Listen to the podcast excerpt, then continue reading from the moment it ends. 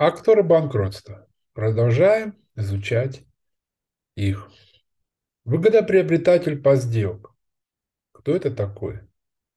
Вроде как в лицах, участвующих в деле о банкротстве, он напрямую не указан в законе.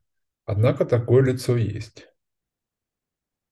Мы с понятием выгодоприобретателем сталкиваемся в вопросах привлечения субсидиарной ответственности – там у нас суд э, трактует, что контролирующим лицом может быть не только формальный руководитель, формальный участник должника, но и некие лица, которые извлекали выгоду из деятельности должника. То есть есть такие выгодоприобретатели. Ну, по сути, это как участники или директора, они есть некоторые особенности их привлечения и поиска, но мы будем с вами это разбирать уже в вопросах о привлечения к субсидиарной ответственности. Есть иные выгодоприобретатели еще. В данном случае под выгодоприобретателем по сделкам мы имеем в виду контрагента должника, получившего имущество по подозрительным сделкам должника.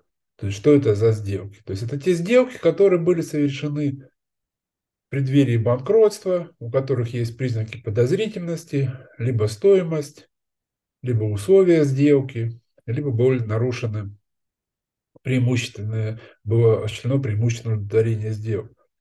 С одной стороны, эти лица, они могут быть добросовестными приобретателями. У нас свобода договора. Да, и стороны вольны заключать договор и реализовывать имущество по той цене, по которой они договорились. Да? И гражданский кодекс в обычном гражданском обороте не позволяет изымать имущество, не позволяет признавать такие сделки недействительными и изымать имущество от выгодоприобретателя. Но в процедуре банкротства есть свои особенности. Есть вот понятие подозрительной сделки, которого нет в Гражданском кодексе. Тема подозрительных сделок, она тоже очень обширная и будет обязательно, а, мы ее будем обязательно разбирать в наших с вами подкастах. Но сегодня мы в общих чертах, мы, нас интересует, кто это кто, какие у него интересы могут быть. В силу особенностей конкурсного производства у нас противопоставляется группа интереса группы конкурсных кредиторов и интересу приобретателя.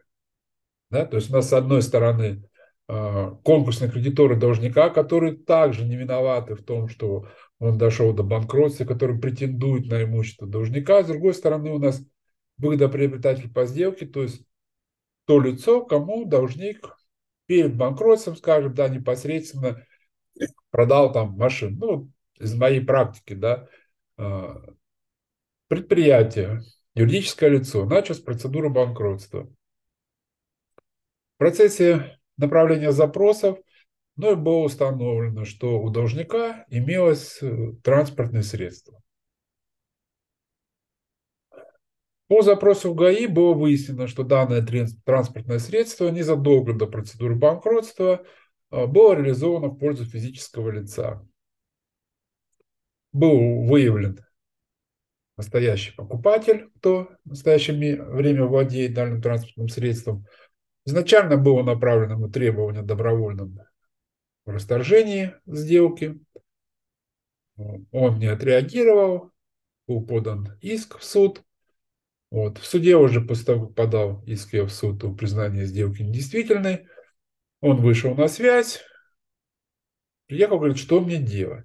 Я говорю, ну как что делать? Расскажи, в чем, как ты покупал машину. Я, говорит, машину в салоне купил. То есть салон, который ну, на комиссионных основах э, реализует машину. Да? Я, говорит, пришел в салон, стояла машина, цена меня устраивала. Да, недорого, в принципе, но не так, чтобы совсем недорого. Все, деньги передал. Передал, причем комиссионеру деньги. То есть должника я даже не знаю. Ну, увы, суд признал эту сделку недействительной. То есть у нас был добросовестный приобретатель. Но с другой стороны стояло, стояли интересы кредиторов. Конечно,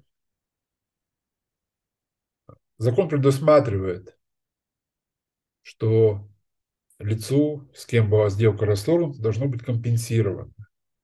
но компенсировано как? То есть данное лицо либо войдет в реестр требований кредиторов наравне с другими будет пропорционально получить денежные средства продажи той же машины, да, либо если он добровольно не согласился расторгнуть сделку, а пришел в судебном порядке, то данное лицо вообще может за реестр попасть. Конечно, это обидно. Поэтому понятна позиция выгодоприобретателя, то всеми правдами, неправдами скрыть истинные документы по сделке, постараться, может быть, задним числом что-то откорректировать, не отвечать на запросы арбитражного управляющего. И здесь мы должны понимать, что очень активно должен арбитражный управляющий добивать ответа на свои вопросы. У него есть все рычаги влияния, он может через суд истребовать обязательно.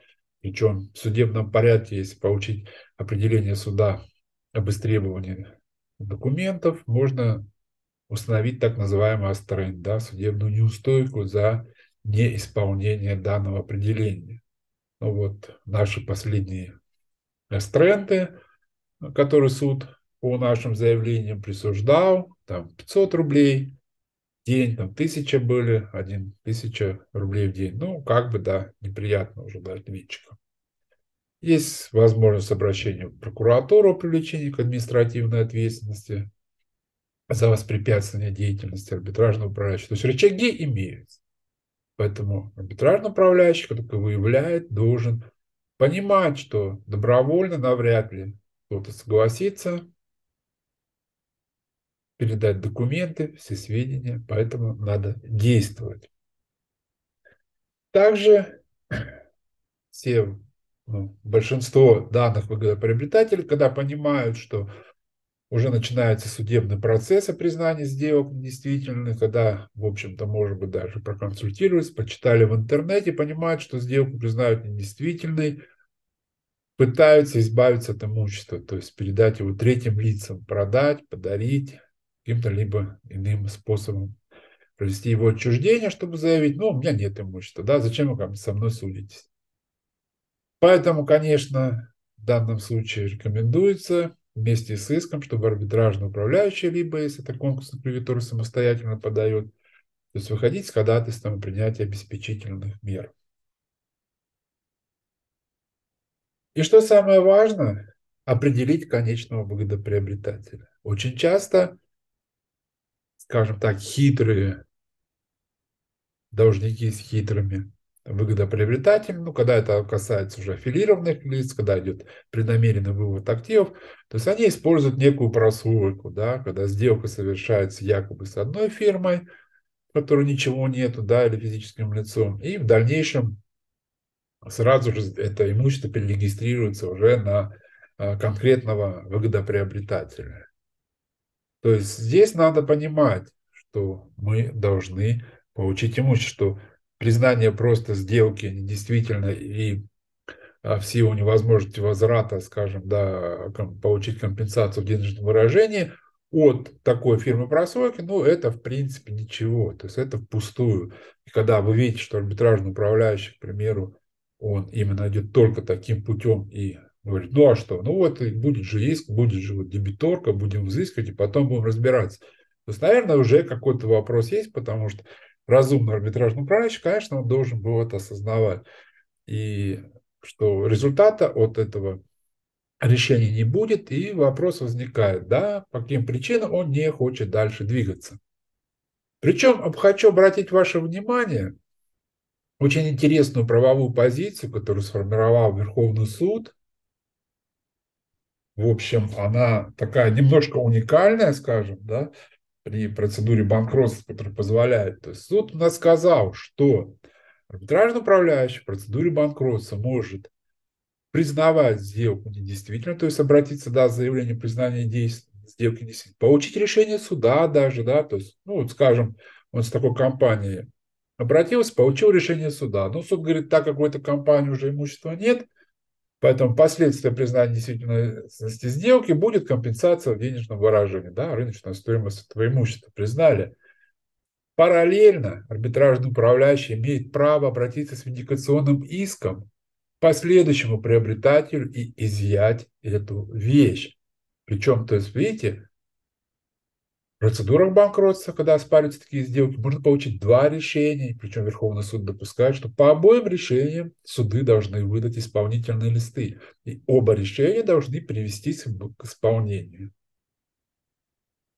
И как суд разъясняет, что просто потом в случае, если одно из решений будет э, исполнено гораздо быстрее другого решения, то другое решение не подлежит исполнению. Если вдруг его кто-то исполняет, то та сторона, ответчик, имеет право обратиться по вновь открывшимся обстоятельствам и пересмотреть. То есть это очень интересный такой момент, да, о нем не надо забывать, его надо использовать, потому что это очень часто так бывает. Надо и сделку признавать недействительным приобретателем первым, и истребовать имущество. А там что быстрее получится. Да? Мы же действуем в интересах кредиторов.